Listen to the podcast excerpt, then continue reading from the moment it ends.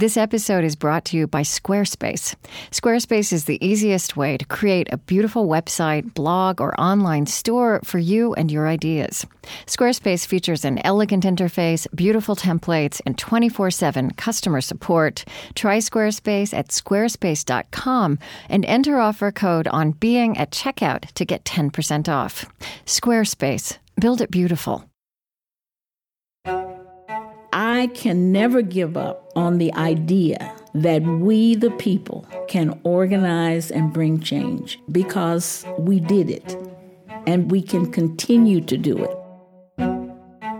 One of the things about the what we call the civil rights movement that I think was so phenomenal is that folks weren't afraid to experiment. And I feel like we we're in a fascinating time right now. I feel like there I do see those experiments, so to speak, because there's so much to be done. Yeah.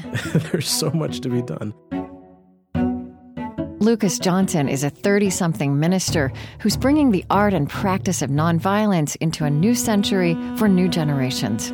Gwendolyn Zoharah Simmons was one of the original Black Power feminists. Together, across generations, they bring little remembered nuance of the civil rights movement into relief. Its history, I discovered I scarcely knew. A messier, more human history that reveals how much more powerful we are than we know to bring the great lessons of that time into practice in our own. I'm Krista Tippett, and this is On Being.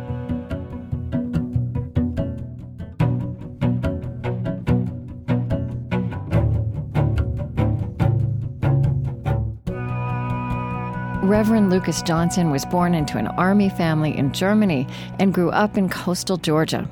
He's a leader of the century old International Fellowship of Reconciliation.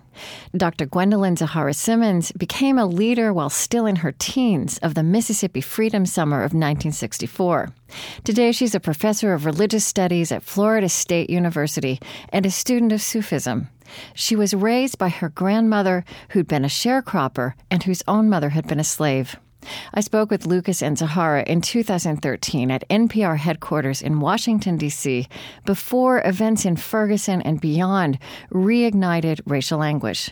But the perspective they offered that night has become, if anything, more necessary. So, Zoharah, you tell a story about your first awakening. Mm-hmm. You described that joyful family you grew up in, mm-hmm. and you described your own childhood as joyful and and you were you were protected in mm-hmm. many ways. Yes. Um, so then you went to Spelman College. What year was that? Sixty two. I went in sixty two. Okay. Yeah. Howard Zinn is the head of the yeah. history department. Right. So I always say it was such a setup, you know, because what was a setup? I mean, to get there at that time, and first of all, it's important to note that my grandmother had made me swear up and down that I wasn't going to get involved in the movement. And I said, Oh, no, I'm not. I'm not. And I really meant it. You know, I really did. I didn't, you know, I was so glad to be going to college. And then, as you, you know, I was told to get myself into a church as soon as I got there.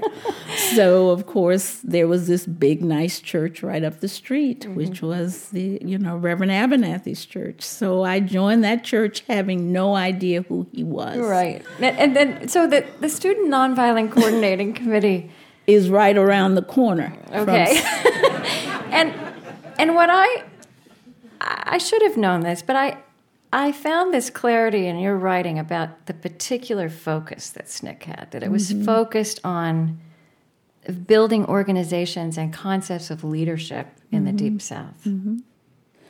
Yes, you know, SNCC evolves into moving from being a student based group growing out of the sit in movements to then becoming a group that's borrowing into communities and you know living with the people and helping to develop the leadership potential yeah you know and i mean one so, thing i noticed in an essay you wrote about uh, you know about your story of those years yes is you told the story about getting ready for the 1964 mississippi freedom yes. summer and you didn't mention the march on washington yeah well, first of all, I certainly wanted to go. Okay. But my grandmother wouldn't let me. So right. So, you know, because at that point, I was not letting on that I had gotten involved in the movement.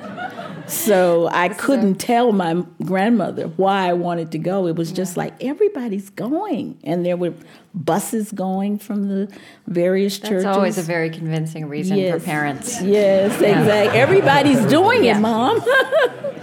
but she said, no, it's going to be a lot of trouble up there, and you don't need to go. So, because I want to kind of move into the present, I want to fast forward a little bit mm-hmm. on the evolution of SNCC, mm-hmm. which was fairly dramatic. Yes. And here's one way you wrote it very succinctly SNCC evolved from a movement whose symbol was two hands, one black and one white, clasped together, to one whose rallying cry became Black Power and its logo became the Black Panther. Okay, now you're really kind of squishing time, right? Okay, but We're squishing so time, but we'll keep we talking have about to. what it I know, yeah. I know, but Yeah. So you know, SNCC and me with it go. We go through quite a bit there in Mississippi. Yeah. So you know, first you've got the three Mississippi workers who were killed. Um, so we do the Mississippi Freedom Summer. Many people stay on after, black and white, stay on to work full time in Mississippi and other SNCC uh, venues. Then the big thing I think that was a turning point for many of us was when the Mississippi Freedom Democratic Party delegation went to the uh, Democratic Convention, which was held in Atlantic City. This is 1964. And we had put all of our effort into organizing the Mississippi Freedom Democratic Party, holding mock elections across the state, electing the delegates, and then the Democratic Party sells us out at the convention. I mean, we were naive to have thought that our delegation would be seated because we didn't understand how politics worked. But it really hurt us so deeply because we were believing that we had done the right thing. And because you've done the right thing, the Democratic Party is going to do the right thing. So I think for a lot of us, and I know for myself, this began to um, create a change in thinking as to, well, wait a minute, what are we really up against here? And then you've got the Malcolm X Yeah. phenomenon Right. uh, that impacts on a lot of us. So Um, yeah, so Luke. Let's keep, we'll, yeah, no, we'll keep we'll keep We'll drawing keep- this out. right. Let's pull Lucas in because one thing that I know um, you t- I heard from you when I first met you is that you grew up. You one of the things you said is that you probably heard Martin Luther King Jr. preach at around the same age that your parents had heard him, but but they heard him live and you heard him mm-hmm. as history, mm-hmm. and that you you got a bunch of mixed messages about him and about the legacy of that time. Um, well, I mean, it's it's strange. Um, I mean, I feel like it, it's like I'm I'm st- I, like I'm still in Mississippi with Zoharah right now. And I'm I know we to- could stay there all night. but my parents, um, you know, I, I grew up with like if there was downtime in the house at some point, there would be recordings of Dr. King's sermons that were played, or if we were driving on long road trips, they would play Dr. King's sermons, and so I. It's like I grew up with his voice and Aretha Franklin, and it, it, it's strange because I, I probably did grow up in some ways like I was around in in uh, the '60s, just in, in that little way. But but yeah, but it, it is interesting because I think that w- in my generation, the dominant image of the way people would talk about um, Dr. King and Malcolm X was a very oversimplified um, sort of paradigm, and and it was very, I think, problematic. I mean, I many people would think of him as, you know, loved by white people and not a true champion for the cause. And Malcolm X was the epitome of black masculinity, and he was the one to really aspire to. And I mean, these were not the messages from my parents, but these were the messages from my growing up in, in, in the in the in the social context and in the 80s and in 90s. the eighties, yeah. and the and, and the nineties. So, um, you, you and I were actually together at a at a gathering called Wild Goose Festival, and mm-hmm. there was a wide generational mm-hmm. range. And I came to an event you did on nonviolence, nonviolent resistance, and and there was a young man, maybe about your age, doing fabulous things in the world, and and he talked about how for him, the idea of nonviolence. Um, it, it sounds passive. I mean, what I've come to understand from you and from John Lewis and others is it's it's not an absence but a presence yeah. And the tradition that you're in, I, I also experience you to see your lineage as even bigger and longer than the civil rights movement. Um, uh, Fellowship so, of Reconciliation, Gandhi. Right, uh, right. So, I mean, I, so oftentimes um, I think about um, what A.J. Muste, who was one of, of FOR's early leaders in the, um, FOR was founded in around 1914 and, and Muste was a, um, phenomenal um, pacifist. Um, and he talked about, Muste would talk about a revolutionary pacifism. That was his expression. And that was his way of describing this notion of direct engagement. Pacifism was not about neutrality while injustice was, was around you, but it was about uh, finding the courage to respond in love. And I think that it begins with a commitment to love. I describe it as a spiritual discipline, right? As mm-hmm. something that requires a lot of internal work in order to see others as opponents but not enemies, to see others as um, a part of the transform the social transformation that you're hmm. seeking to create. And so, you know, my the, the, people that I've learned the most from in FOR's tradition include AJ Muste and Howard Thurman and Vincent Harding and, and, and others. I'm Krista Tippett, and this is On Being. Today, in conversation on civil rights and social change with Reverend Lucas Johnson and Dr. Gwendolyn Zoharah Simmons. Um, the language of the beloved community as the goal was so central to Dr. King and certainly the early movement. I wonder how did the Black Power movement take up that image or wrestle with it or work with it. You know, where did this core value of love go, or how did that evolve? Well, I think that it's important to um, see that this evolution, you know, um, it's that uh, the story is told, and there, I think it's quite true, even though I wasn't out there on the continuation of the Meredith March. And that is the march where Stokely Carmichael, after having been arrested, stands on a flatbed truck and says, You know, I've been arrested 68 times and I am not going to be arrested anymore. Uh, what is it that we need? We need black power. And, you know, the crowd just goes, erupts. And of course, this whole period has been so demonized and uh, misunderstood historically. And often people say, you know, Black Power killed the civil rights movement and all of that. But it was an evolution. You know, it's um, people don't know that a delegation of SNCC people went to Africa after the Mississippi Summer Project. And again, they're smarting after what has happened in um, in Atlantic City, and then they go to Africa and they visit Guinea, they visit Ghana, you know, and uh, more and more the understanding became that this is more than a moral issue. This is more than getting white Americans to love us. Mm-hmm. This is about us sharing power. And so while it was stated flamboyantly, arrogantly, and all of that, it really was a coming to some understanding about how this country operates. And that groups have to exercise power in order to uh, get some of the things that we were trying to get for people. And so, you know, even Dr. King said, you know, it's one thing to be able to go to a restaurant, but if you don't have any money to buy that hamburger or more, you know, to sit down and have a nice full course dinner, it really doesn't matter. And this tension is still with us, right? Absolutely.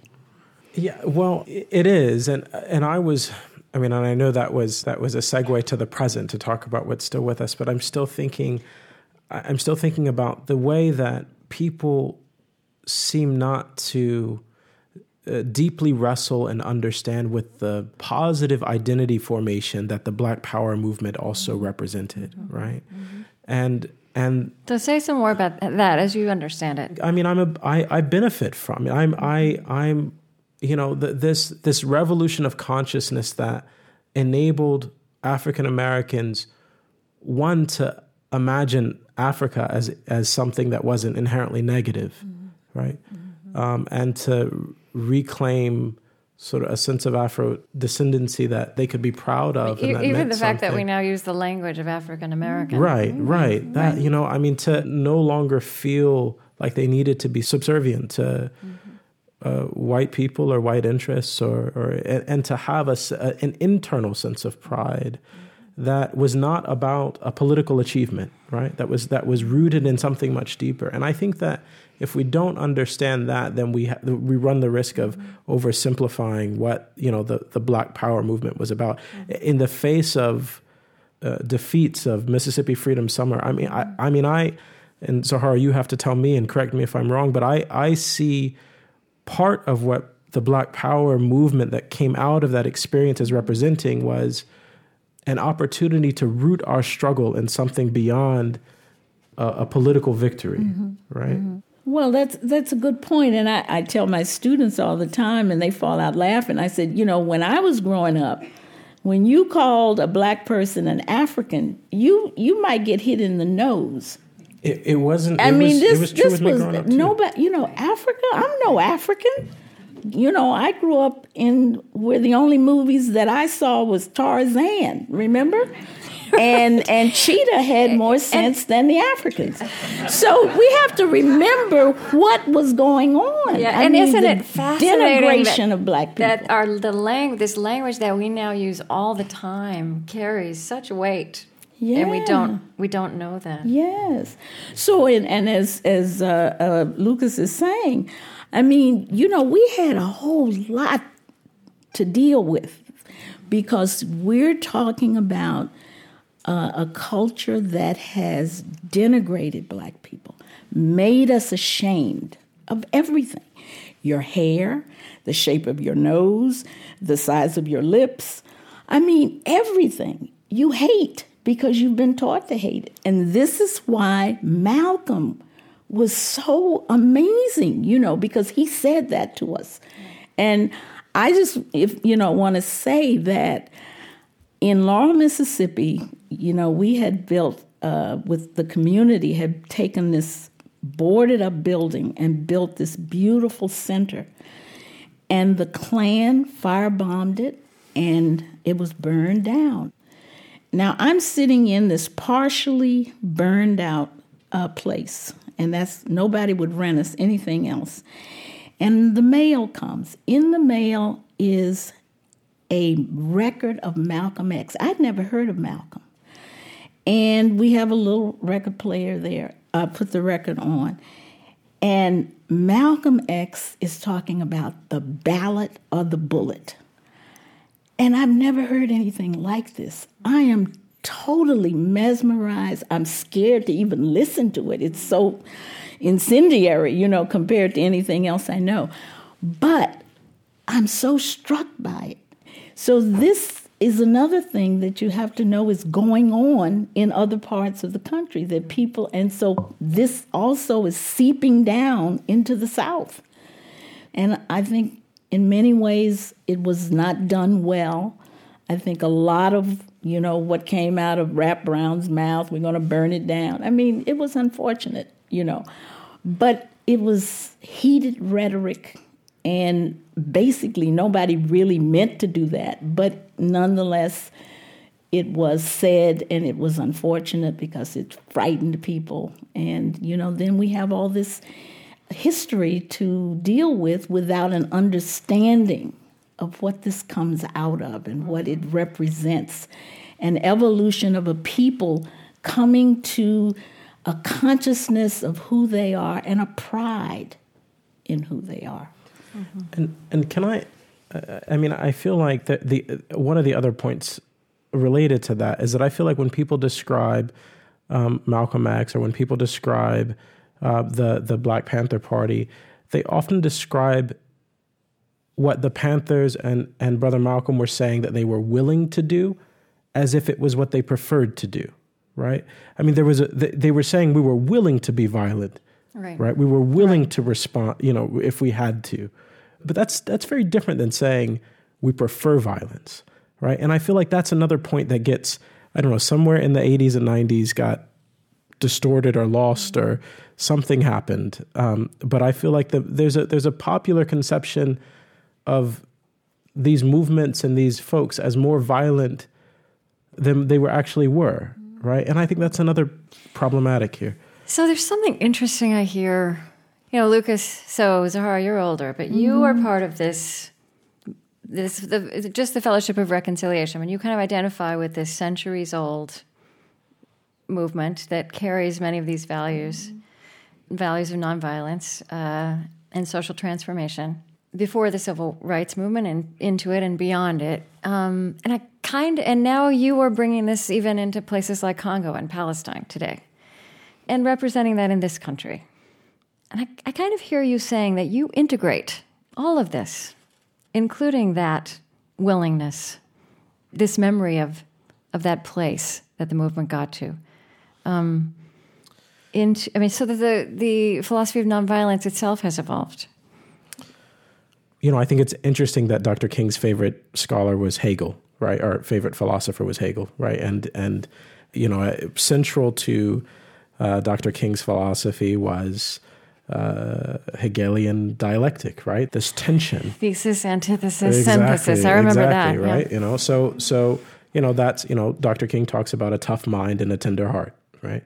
Um, and I feel like um, uh, there are lots of tensions within nonviolence, right? As a commitment, as a as a way of working out the struggle for for justice. There as a way of, of, being rather than just withholding. Exactly, yes. exactly as a as a way of being. Um, there are lots of tensions within it, and yeah, those tensions include a tension between the struggle for justice and the commitment to love, right? Um, they include a tension between recognizing a tremendous amount of violence being acted upon someone and the desire to sort of stop that violence and the willingness to, or, the, or the, the, interest in stopping that violence even while loving the perpetrators of that right, violence. So right, there's there's, right. there's there's a lot of tensions within it. Yeah. It can't be wrapped up neatly in a bow. No. No. No. And it's a lot I mean and it's hard, right? And I, I feel like there's there seems to be this culture I think sometimes um, in some places that I've experienced within the peace movement, particularly, of not wrestling deeply with fear, with concerns, with justice. I think we have a responsibility, we have an obligation to wrestle more deeply than we sometimes do.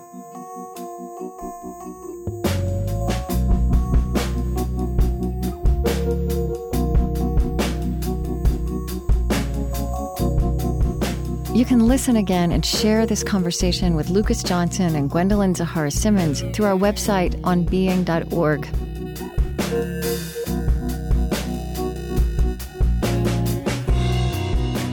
Coming up, their wisdom on how we can move and heal our society in our time as the civil rights movement galvanized its own. I'm Krista Tippett. On Being continues in a moment. This episode is brought to you by Squarespace, an easy to use online platform that helps design, build, and host your website. Building a website can be tough. Even if you do know your way around coding, creating something that looks good and works well is time consuming. But Squarespace makes it easy to build beautiful websites. That's one of the reasons we turn to them to build the website for our Civil Conversations project. Squarespace provides simple website templates for you to work with, and those templates are part of Squarespace's responsive design, which means your websites scale to look great on any device, further minimizing the hassles of making a website on your own. Squarespace gives you 24 7 online support and a beautiful website for only $8 a month. You can even get a free domain if you buy Squarespace for the year. And when you sign up at squarespace.com, make sure to use the offer code ONBEING to get 10% off your first purchase. Squarespace, build it beautiful.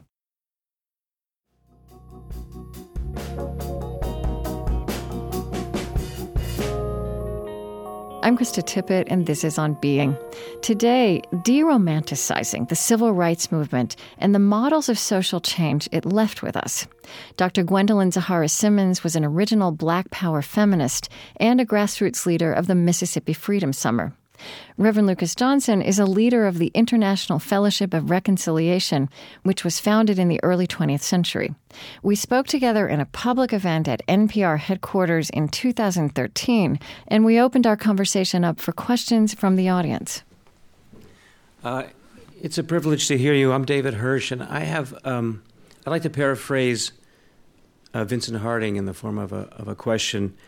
Uh, it's clear that that um, you have been willing to hear the call, and you are watering the seed of the trees of American life. It, it, it clearly grows in your own hearts.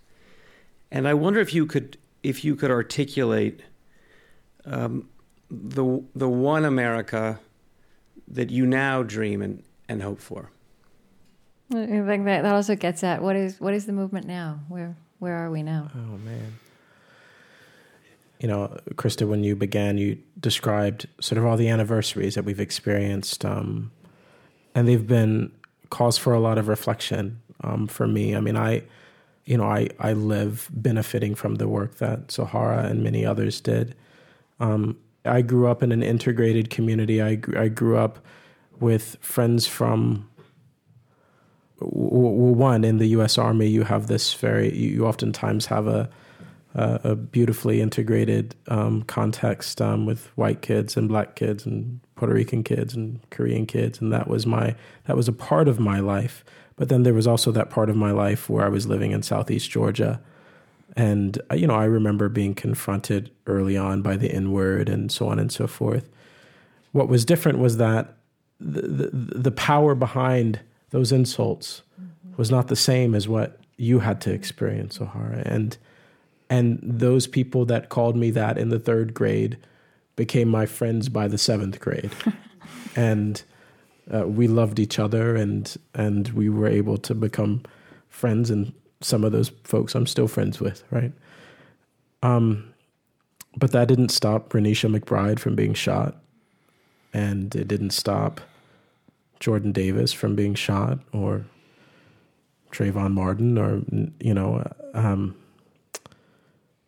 I hope that what we're working towards and the vision for the the United States that has not yet been is one where certainly those things don't happen, and certainly our incarceration rate um, wouldn't be what it is, and it's hard to even see what that America would look like. It's hard to even imagine. I I I know it when I experience it, um, but to try to describe it in in some big way is still hard for me.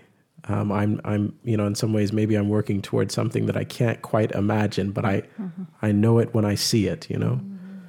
You know, there's a question that arises, and I, I feel like it's it's been around the edges of some of the things you've both been saying about how social change happens now. You know, because I, it's also hard to imagine in this world we inhabit the kind of focus on a leader like Martin Luther King or Nelson Mandela.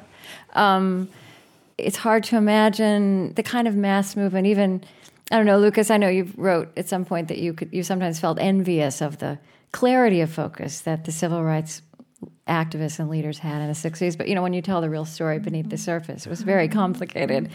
But I don't think a movement is going to work that way now. And I, I wonder how does change happen now, or what, what adaptations do you see? I mean, one of the things about the what we call the civil rights movement that I think was so phenomenal is that folks weren't afraid to experiment, right? Mm. And and really, I think that what, That's what kind of what you're describing, all of that experimentation. yeah, I mean, there was lots of experimentation, and I feel like we we're in a fascinating time right now. I feel like there, I do see those ex, those experiments, so to speak. I do see pockets of experimentation or pockets of resistance to uh, unjust uh, systems or or dehumanizing aspects of American life. I, I think that it's probably going to be a lot more in terms of what a new movement would look like. Mm-hmm. It will probably necessarily be a little bit more diffuse, you know, Mm-hmm. because there's so much to be done. Yeah. there's so much to be done. And you know, and I, and and my elders, Zoharah included, tend I, for me they, I've often heard use other language to describe the civil rights movement, right? The movement for the expansion of American mm-hmm. democracy or the mm-hmm. Southern freedom movement. You know, and I think that the importance in in that language is that it it describes a struggle that is ongoing. Mm-hmm. Um, and that is much bigger than a particular political effort. Because I think that there's an innate humanness about our problems and our struggle to address them um, that we have to be working at and, and, and be committed to overcoming. Let's take another question. Okay, hi, my name is Fatima Keshavarz. I think one thing that came out of the conversations is, as Krista pointed out, that this movement has been deeply spiritual. And I also hear that Dr. Zoharah Simmons has a Sufi background. Um, and of course, for the Sufis, this struggle between not surrendering to resistance, even subversion at the same time, completely uh, acceptance and love, there's tension there. I wonder if when that came for you, was that a, in an early stage or did it play, did your Sufi practice play any role in your um, role in the movement or in your own personal growth? If you, if you care to comment on that. Thank you. Let's say Fatima Keshavarz is a very renowned um, scholar of Rumi. and um, yeah, I th- it's such an interesting question, and uh, you know, and I, I was intrigued to hear that you were Sufi also because um, we know about the Nation of Islam. Although that's actually such an interesting story. The Nation of Islam evolved so much, and I don't feel like that story came down. But yeah, this question of Sufism and how that played into your evolution. Well, first of all, I um, uh, met a Sufi master or teacher uh, in 1971. So it was after uh, I had become a civil rights, human rights activist. And interestingly, first of all, you know, I grew up as a Baptist in a very, very Baptist home. And all my family, you know, You were just trouble. I know, I know. so, but even early on, I had questions that I now understand uh, that were always there, you know, about who are we? Why are we really here? What is this all about? Because now thinking about it, I saw a lot of poverty and suffering and I was like, you know, in church, I'm hearing how good God is and, you know, all of this. And I'm like, well, why is God letting this happen? You know, what is what is really going on here? So those questions had been a part of me for a long time. But then in 1971, I meet um, a person, um, I learn about a person who uh, his student was studying for a PhD at the University of Pennsylvania, and he needed uh, some Americans to help him bring his Sufi master to the United States, Sheikh Bawa Muhaiyaddeen. And when I heard about this teacher, I thought, hmm, that's what I've been looking for somebody who had some insights into the, you know, these things that are bothering me and have been for so many years. Now, once he came and I started going and listening to him and all, I thought, oh my, if I'm going to embark on this Sufi path, this journey, the inward journey, does it mean I have to give up the outward struggle? And that was a big problem for me. And I can say I really grappled with it for quite a while. I mean, to, to the point of tears and, and because the movement and the struggle was such a part of my life that I said, I can't give this up for anything. But on the other hand, what he was teaching me about the soul and why we really had come was also very appealing. So there's that tension that exists still to this day after all these years. I'm still grappling with those two things. I'm Krista Tippett, and this is On Being. Today, in conversation on civil rights and social change with Reverend Lucas Johnson and Dr. Gwendolyn Zoharah Simmons. Another question? Hi. I work in the southwest neighborhood of DC, and um, one of the uh, many things that I do is that I work with children after school.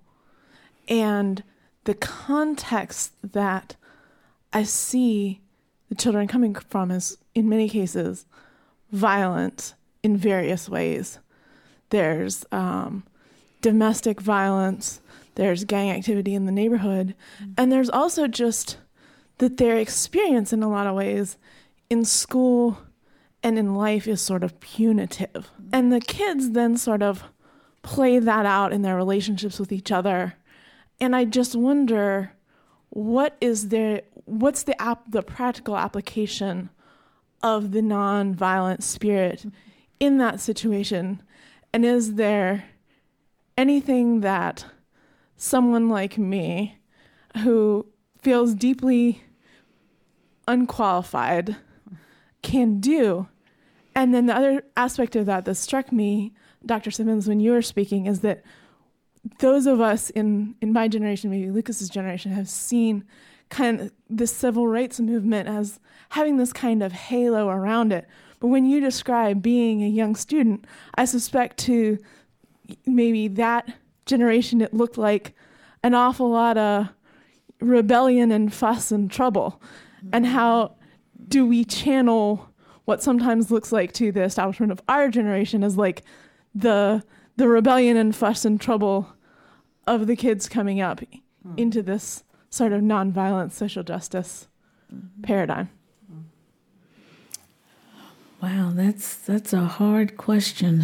Uh, and I mean, I, I, I really feel where your question is coming from because it's certainly something that I am deeply troubled by, deeply. Um, and, you know, I think on the individual level, um, what we can do, and certainly what I try to do when I'm around young people, first of all, is love them um, and let them know that I am and you are in their corner. Um, and to let them know that they can come to you.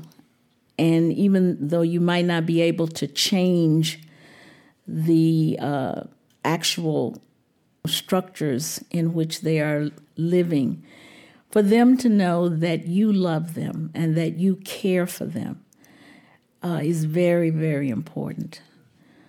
But we also have to have structural changes. And this is where I can never give up. And I think that's because of having come through the movement, having been born in the Jim Crow South. And Lucas and I were talking about this last night. How do you come from, you know, 1964 Mississippi to where we are now, and I'm not in any way Pollyannish about where we are now. We have a lot of problems, but I never thought I would live to see the day that there would be a black man in the White House. I mean, that to me was absolutely impossible. So, you know, there are changes, even though there are so many problems still. So I can never give up that on the on the idea that we, the people, can organize and bring change. That I just, I know we can because we did it. And because we did it, we can continue to do it. But at the individual level, we have to give them love so that that becomes somewhat of a balm for the bruises, for the pains that they are suffering. And it's very little, but I think it does help while we are building the structural changes, the institutions that we must build to change uh, the reality for these children. Lucas?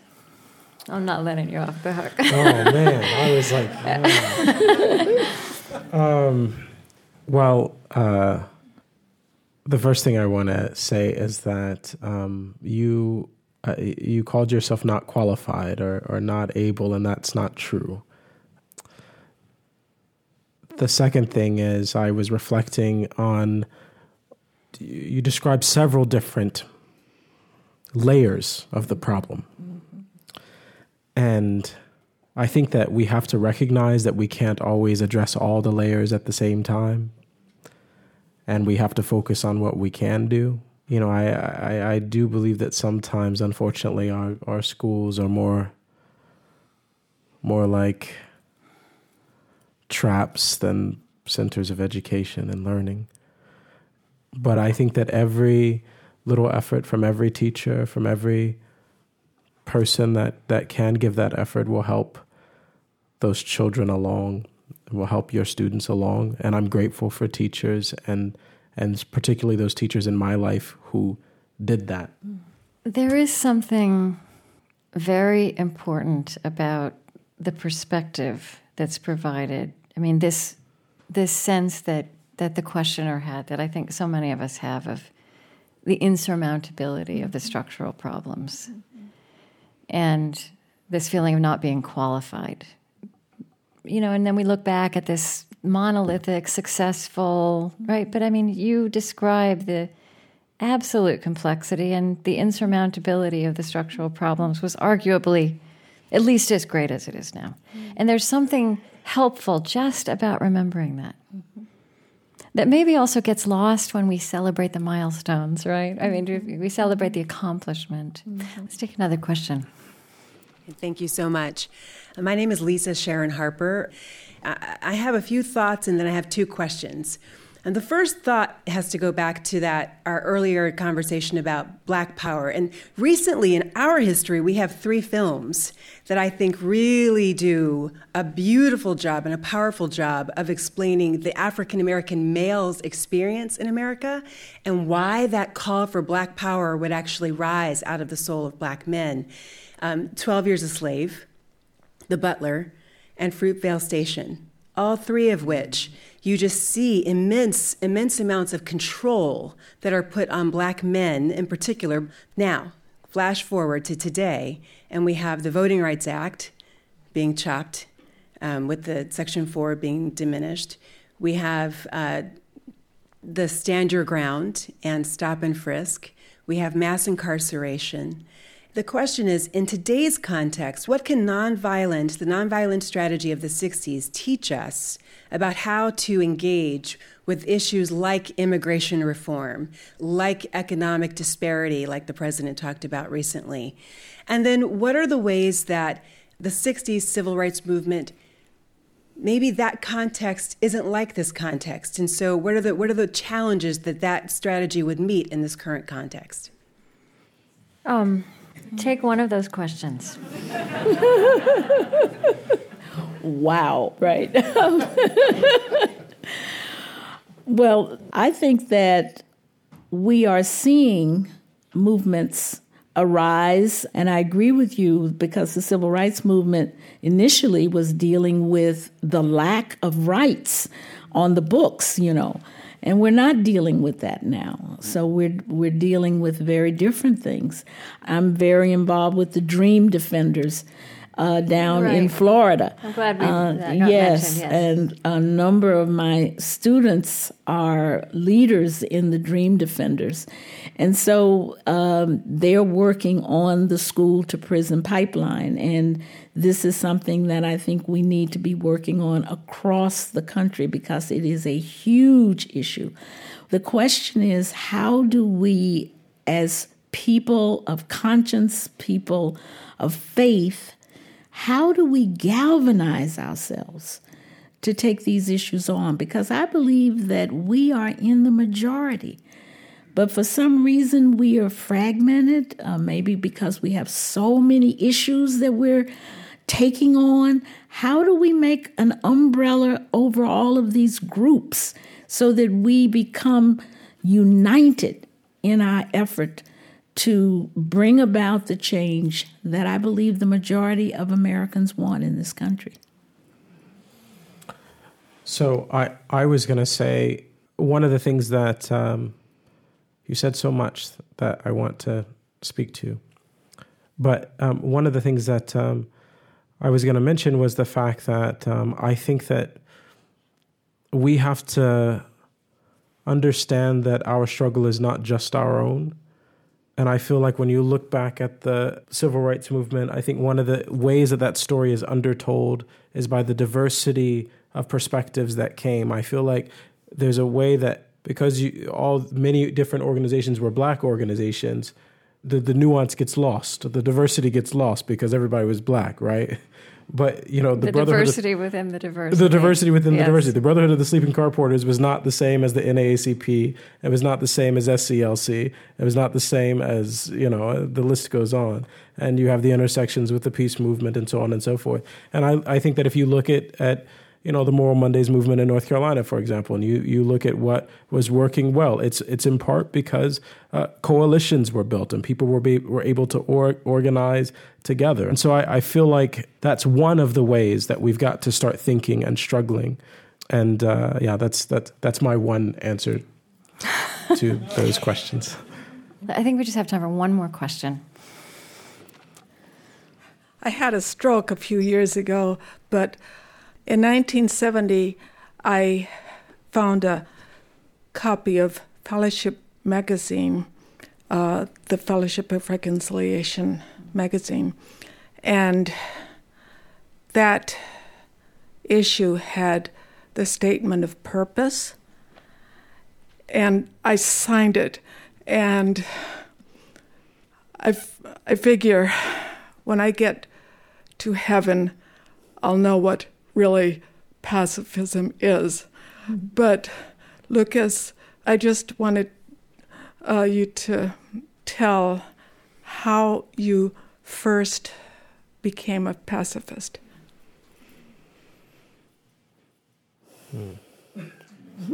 That's Um, I, it, it's been a journey. You know, I, I mean, in some ways, I feel like I'm still becoming a pacifist, but I, I can tell so many sort of early stories that moved me along that journey. But I think that I reached this point where I felt like there was, when you ask, who is it okay to kill, or whose mother deserves to grieve? you know the answer is no one and no mother and um, i think that i i reached that conclusion early on um, when dr king gave his sermon uh, beyond vietnam or, or at riverside church in 1967 you know he talked about uh, on one hand uh, we're called to be the good samaritan and on the other hand we're called to transform the jericho road and change the edifice that produces beggars and when I first read those words, I felt a call to do edifice changing work in the same tradition that Dr. King was speaking of. And I think that's how I found myself on this journey. And um, I can tell you more stories later, but uh, that's the best answer I can give right now. You know, um, I, I wish we had hours, and I, I have pages of questions we haven't gotten to, but where we have gone is so rich, and mostly it leaves wonderful questions in the room for us to hold and live with, and reflections uh, and nuance that's new. Um, I think in my work, it's become more and more important to me that spiritual life at its best is reality based. And the two of you embody it. So I want to thank you so much for, for being with us tonight and sharing Thank what you, you, know Krista. and Thank what you've you've for lived. having us. Thank Yeah, you. Thank Thank you. you. Thanks for coming.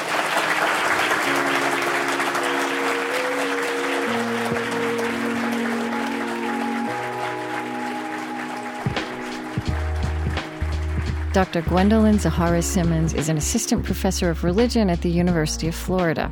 She's also a member of the National Council of Elders.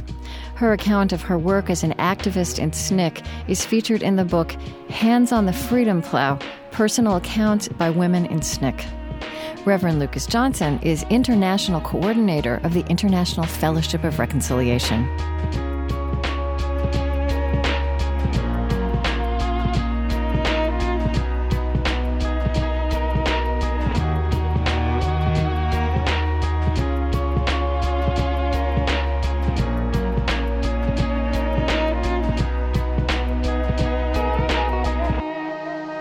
Listen to this show again or to watch my entire live conversation with Gwendolyn Zoharah Simmons and Lucas Johnson, go to onbeing.org. You can also stream this episode on your phone through our iPhone and Android apps or on the fabulous new On Being tablet app.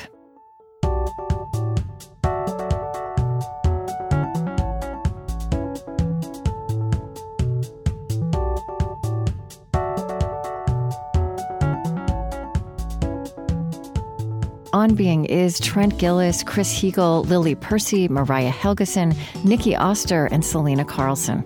Special thanks this week to Izzy Smith, Neil Tavalt, Joe Hagan, George Gary III, and the rest of the staff at Studio One at NPR. Our major funding partners are the Ford Foundation, working with visionaries on the front lines of social change worldwide at fordfoundation.org. The Fetzer Institute, fostering awareness of the power of love and forgiveness to transform our world. Find them at fetzer.org.